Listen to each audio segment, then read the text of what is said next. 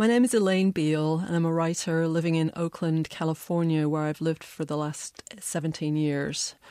The story I'm going to read is um, nonfiction, with all the incidents mentioned taking place in the last several months of two thousand six. The names of the children and my neighbours have been changed to protect their identities. Otherwise, everything else is the truth. The increasing crime rate.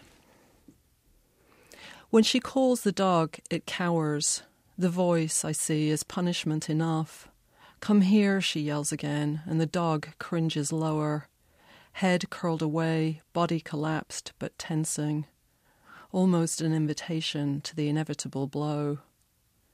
I recognize that stance, I think. No, I feel it. Imprinted on the body, tattooed through skin and into muscle. Get inside, she yells, and a hand comes down on the dog's averted muzzle, hollow, the sound of hard flesh against space and bone. I open my mouth to say stop, to say something, but words hang silent. The dog slinks inside. The woman slams the door. I meet Jeanette on the street. Her skinny frame a scarecrow silhouette on the wind-blown sidewalk. Always the lipstick, damp, berry-coloured, no matter how wild and matted her hair. I see her mouth moving, arms waving in loose, double-jointed gestures. I'm wearing my headphones. I don't want to take them off. Jeanette, always the bringer of bad news. She used to leave frequent messages on my answering machine, fast, breathless, almost furtive, about the drugs and crime and commotion in the apartment building across the street. She'd call me because the police and the apartment manager wouldn't listen. You have to do something, she'd say. We have to make it stop. Sometimes I wondered how much was real and how much she'd imagined. After I'd organised the neighbours and we got the management company to evict the dealer, things are quieted down a lot.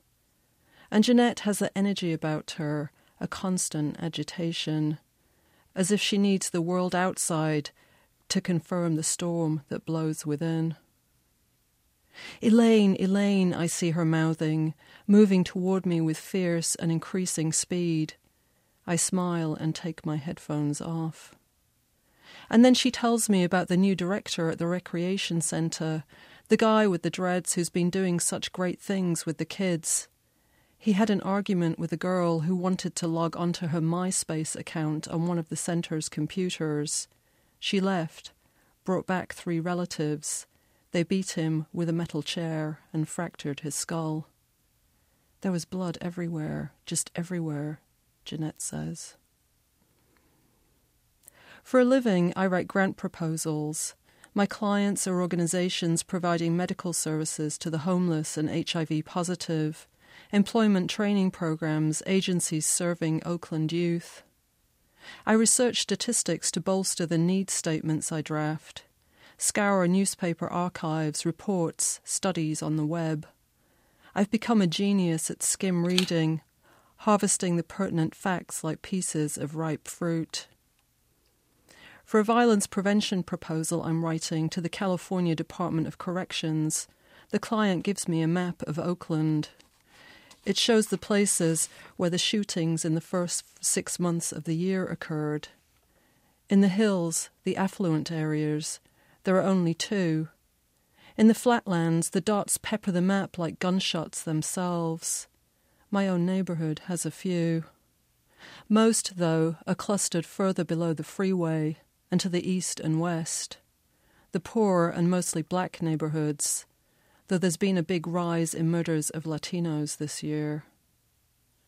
When I begin work on the proposal, the number of murders stands at one hundred twenty for the year so far. By the time it's done, there have been five more. When I finish, I feel tainted, as if being to paid to write this means I profit from all this death. There were more murders in Oakland this year than in Britain, the place I grew up in. What am I doing here sometimes, I ask myself. The violence I knew was hidden, indoors. It did not kill. It simply ate at hope and confidence and self-respect. It's an old song whose tune I can sing at a moment's notice. It's still playing inside my head. You're like me, my friend Jamie tells me when I complain how much the crime and violence gets to me. You're a sponge. She's right. I seep it up and it swirls around in my stomach. Acid butterflies. My partner Zsuzsa is different. She has to be. She works in the county hospital emergency department, Highland. You just say the name and everybody sighs and nods. It's the regional trauma centre. They get all the gunshot wounds and car accidents. She doesn't talk about it much. What's the worst thing? I ask her. The families, she says without hesitation, their faces while they wait, the sounds they make when they get the bad news. In the summer, I go backpacking in the Sierra Nevada mountains with Zsuzsa and my dog. We walk through massive meadows of lupins, goldenrod, paintbrush, purple, yellow, red against brilliant summer green. There are views across peaks and lakes, the jagged granite profile of the eastern Sierra. The nights are mostly moonless, filled with immensity and stars. I could stay forever here, I think, in all this beauty, reduced to a body that walks and breathes and eats and sleeps. When I get back home, my neighbour tells me about the rape. An eighty-nine-year-old woman at eight thirty in the morning in her front yard. It's six blocks from my house. On the route, I take my dog for a walk most mornings. What kind of person, my neighbour asks, would do something like that? I am driving through the shopping area close to my house. There's a funeral in the church on MacArthur Boulevard that once must have been a movie theatre, with its big foyer, the painted-over marquee out front. The mourners crowd the street. They're so young, teenagers in black sweatshirts and baggy black pants. A few older men in suits and ties stand along the sidewalk. There's one white man among them. I know, without having to ask, that the person being mourned was murdered. I can feel it. It's in the expressions and the energy on the street. It's a heaviness that sits like cold air on water, settling frozen in the faces, like ice. When my mother died, it was so sudden, so unexpected, it felt like an explosion. Boom, there's a crater in your life. I was a cracked shell, leaking sadness and anger. I flipped people off on the freeway, went off on a woman who cut me off on the street, ranted more than ever about the news. When I was walking my dog in the neighbourhood and a woman yelled at me, called me a fucking dyke because her dogs were barking and trying to jump the fence, something snapped. I got in her face, index finger jabbing air. I could taste her breath. "I know where you live, you fucking bigot," I said, glad to see her fear. Afterwards, I wondered what had happened to myself. If grief does this to everyone, if the streets are filled with people raw with loss. The woman who hit the dog is my new neighbour, the kids tell me, my little half-baked family. I've known them for more than seven years. There are four of them, Daniel, who's nine, and the youngest, Tina, twelve, Imani, fifteen, Lorraine, now amazingly seventeen. I've watched them grow up, witness to how much parents and strife and poverty can shape personality and expectation. "But you've done so much for them," my friends say, and I nod. But though I know what a difference care and attention can make to a child, it feels like a small ripple on endless water. I feed them sometimes. I help with homework. We go to the movies and the beach. Sometimes Lorraine and I cook together cookies and pies and chocolate cake. And when they weren't being sent to school, I called Child Protective Services. C P S told me to call the school district. The school district told me to call C P S. It was only when I finally called someone I knew through a grant proposal I worked on who was on the school board that anything was done. I used to think their mother, Michelle, was on drugs. She's so hyper, her life chaotic, fury spilling out in the brittle tone of her voice. But now I think she's just one more woman who needed help and never got it. A woman dependent on a man who's mean and abusive. A woman who is poor, a woman who is mentally ill. I love the way the girls come over, striding through the door, open up the fridge and say, "Have you got any orange juice?" The way they laugh at Zsuzsa when she forgets herself and curses in front of them again. The way Tina saves money in a piggy bank she keeps on Zsuzsa's shelf. The way they call on Saturday afternoons and ask if I want to hang out. And I hate that I cannot rescue them. That I am witness, once again, to something I cannot put right. "I told my mum you said that grown-ups shouldn't hit kids," Tina says. "That's right," I answer, rubbing the bony arch of her back. "There are rules in our house. No hitting, no calling anybody stupid, no being mean. It's impossible for Tina and Daniel to follow them. I make a point of sitting between them on the couch." I remember that desperation, battling my siblings in the face of scarcity, how I was so furious at them when they stole from my small portion of love. The kids are moving, soon. The woman who hits her dog and her boyfriend have bought the duplex the kids have lived in all their lives. There are few renters' rights in Oakland. They have to be out by the end of the year. "I'm glad we're leaving," Michelle says, when Zsuzsa and I bump into her in the neighbourhood store. "Oakland's terrible, just terrible. Things are getting worse and worse." And then she goes through a litany of the city's woes. In the seven years I've known her, it's been virtually her only topic of conversation. In the store, her voice gets more and more shrill. She talks so quickly it's almost impossible to interrupt her, to do anything in response except nod. In the past, I found myself walking backwards down the street, Michelle following me, still continuing to talk. "I'm going to miss the kids," I say. "I really hope we can stay in touch." But she skates over my words like they're glass, and she's just sliding. She goes on and on with her rant. Zsuzsa and I exchange looks. I make a more decisive interjection. "We've got to go, Michelle," I say, and we turn quickly towards the door. It's three in the morning. I can't sleep. I get up, pull a blanket over me on the sofa, lie down and read. My mind is racing. It's almost impossible to concentrate on my book. And then the shot. Then another. Explosions that sear the quiet and send spasms through my limbs. I lie still for a long time, listening. But there's only silence.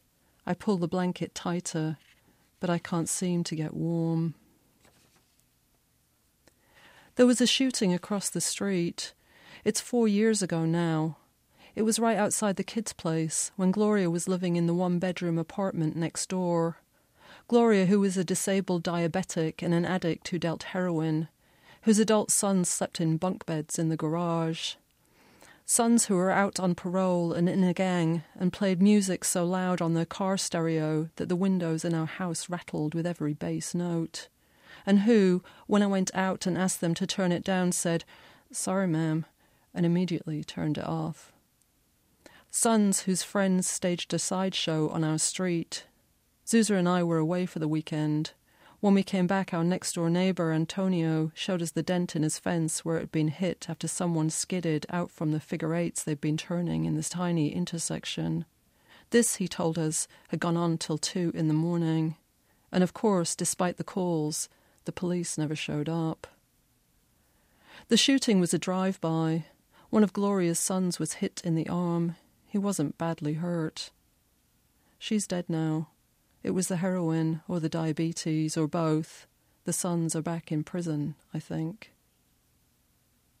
There was a man killed around the corner because he saw some people trying to steal his car.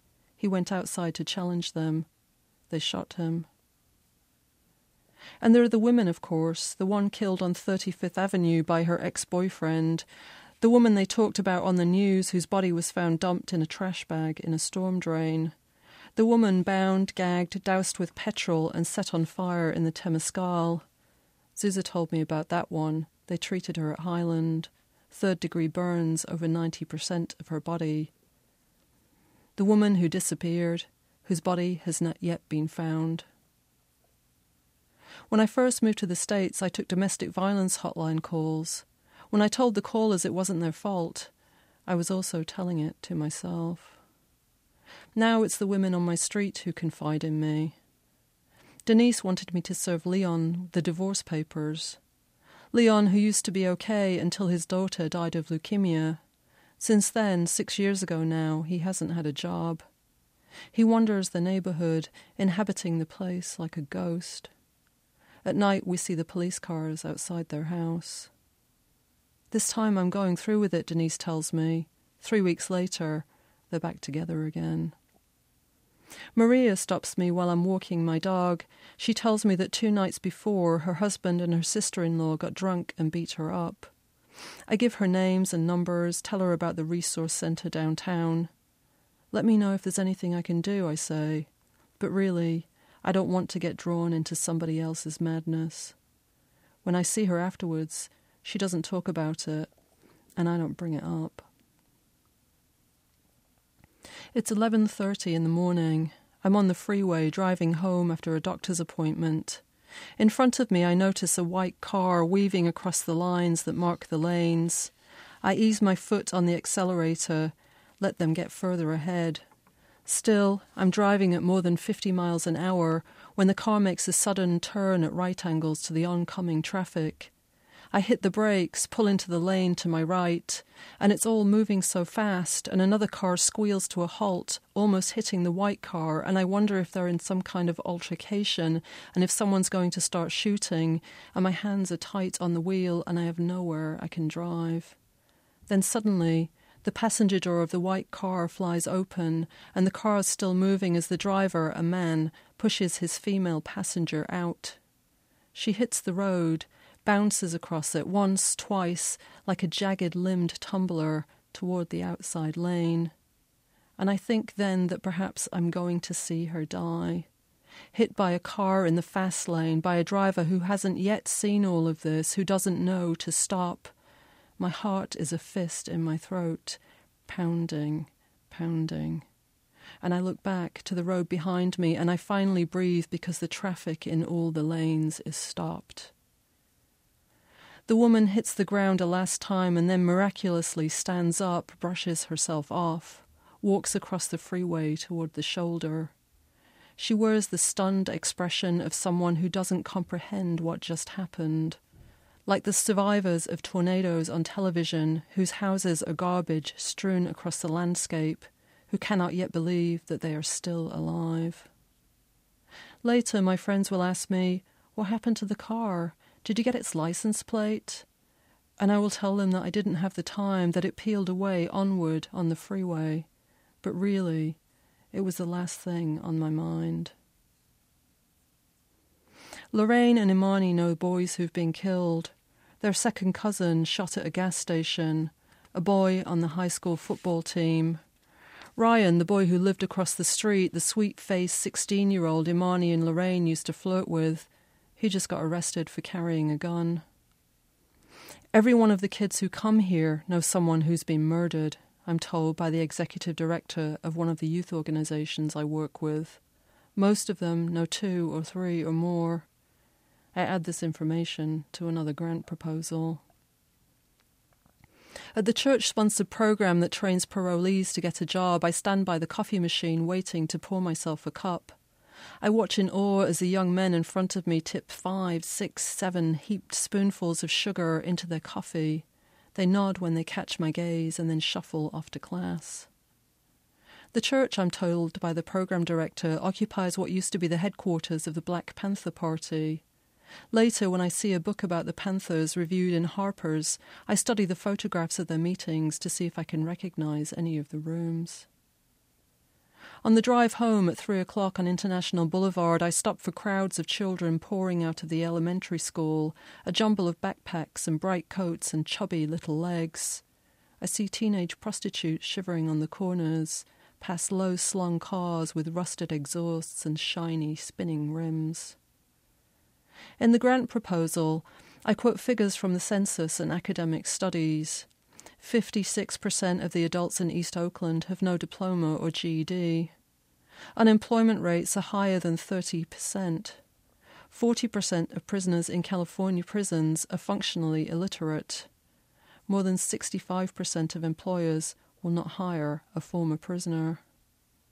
I list all the occupations that exclude anyone with a felony conviction: medicine, law, real estate, nursing, barber, beautician. It's a long, long list.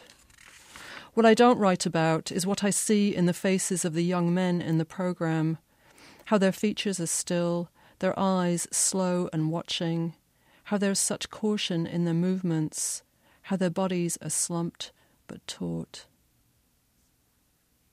After my mother died, when I read the newspaper, I turned first to the obituaries. I looked for the young ones, younger than my mother, the ones who died tragically, who didn't get their fair shake. When I was done with those, I looked at the reports of murders and accidents, astounded at how death leaps out when it's least expected, and how sometimes you should have known it was waiting there, ready to bite down into flesh. It inhabits some places more than others. The war in Iraq, I heard on the radio, is costing two billion dollars a week. It's going to cost seven billion dollars to build the fence along the border with Mexico. And there are all these grants they're putting out for homeland security. I see the announcements in the research newsletter I subscribe to. The agency whose board of directors I sit on treats survivors of torture. It runs on a shoestring. I heard that a friend, the director of an organization that works with women who've been raped, had to take out a personal loan to pay her staff salaries the other month. Homeland security. I spent hours pondering all the meanings of that phrase. This year, for the first time, I go to the remembrance ceremony they've held for the last six years for those murdered in Oakland. I go alone, without telling anyone else. It's in a hotel in Jack London Square, and I know I'm in the right place because there are crowds of teenagers spilling out into the street, talking on cell phones, smoking cigarettes. It's on the second floor, in the ballroom, low-ceilinged with drab spackled walls. It overlooks the railway line. Throughout the evening, the freight trains bluster past. The way they rumble on the tracks and the yearning sigh of the whistle, it makes me feel like we're perched on the edge of emptiness, with only rain and darkness left. There's a buffet dinner, fried chicken, green beans, potato salad, cornbread, laid out on white tablecloths in aluminum trays and plastic bowls. The room is filled with the clatter of silverware, voices bouncing off walls, the trill and chime of ringing cell phones, the ache of babies' cries.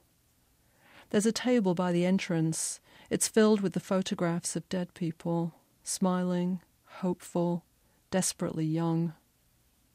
The media are here, and when Jerry Brown arrives, the bright television lights shine on him. He's been mayor of Oakland since nineteen ninety-nine, and during his tenure the murder rate has continued to rise.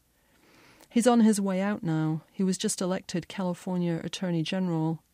As he walks to the microphone, smooth and pink and groomed in his expensive suit and tie, I wonder if I'm the only one to see the irony in that.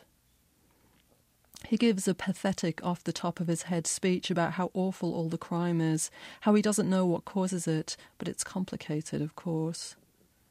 I'm amazed when the people around me have the graciousness to applaud. Then he's off to give interviews to the reporters in the corner of the room.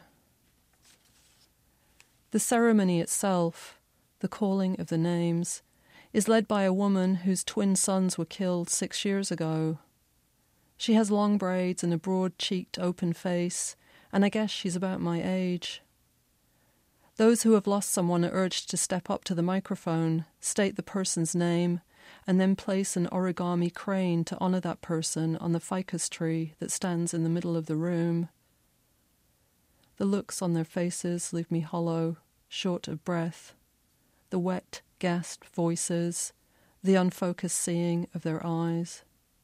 Some cry, but most, when they speak, are tearless. They say the name, and for those that died this year, they give the order in which they died, twelve, forty-one, one hundred and twenty-three. There are so many mothers. To see them all just stuns me. One after another, they recite the names of their children. One woman tells us her son died sixty-seven days ago. One is there for a child who was killed in nineteen eighty-nine. One, an older woman with a ravaged face and shapeless clothes, holds the hand of her dead son's three-year-old daughter as she speaks. He was killed in October. I rode up with her in the elevator earlier. She was clutching his framed photograph close to her chest. When everyone has placed their crane on the tree, the people at the front read the list of all the others killed this year. Then I stay to listen to the woman who lost her twin sons sing a song she dedicates to them. She has a wonderful voice. It fills the room with beauty. I am sorry when she stops. When I leave, there's a group of girls crouched on the floor of the elevator. They're leaning into one another, crying. I turn and take the stairs. It is evening and it's drizzling. The skies have been shrouded in wet grey clouds for days. Zsuzsa and I walk the dog to the store. In my waterproof pants and Gore-Tex jacket, I do not mind the weather. The sound of the cars hissing through the puddles, headlamps illuminating the rain, make me think of England, the long dark nights of winter, the way the damp sinks into bones. We take one of the side streets on the way back, a narrow street lined with tidy, well-kept houses. The windows are filled with yellow light and warmth. I see the dog, a muscled, snarling shadow behind the screen door. And I think it's locked inside, but then it pushes out, charges down the stairs towards us in the street. The man inside shouts, I am screaming, no, no, no, as the pit bull lunges towards my dog. I pull my dog backwards, try to get between them. I'm thinking about landing the heel of my boot on the pit bull's skull. Then the man runs down the steps, hurls himself towards the pit bull, wraps his entire body around it, pulls it under him to the ground. We half march, half run down the street. When we reach the corner, I look back. The man still lies there on the sidewalk, embracing the dog. Two days later, I'm lying in bed in the early evening with the beginnings of a cold.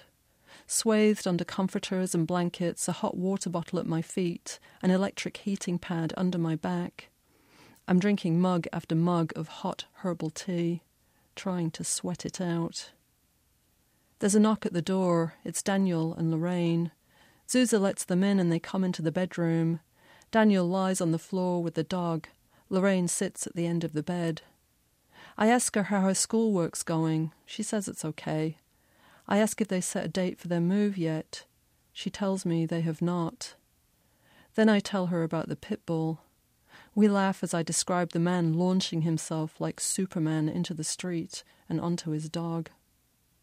I'm sniffing and sweating. You probably got it from us, Lorraine says, and I nod. All of them were here the other evening, coughing and sneezing and leaning into me as we played a game of Cadoo. We can keep you company tonight, she says, because she knows that Zsuzsa's going out. So we watch a movie. It's a scary one. But on the sofa, the dog and the three of us, the lights dimmed, our faces flashing in the television flicker, were piled against one another like animals, safe.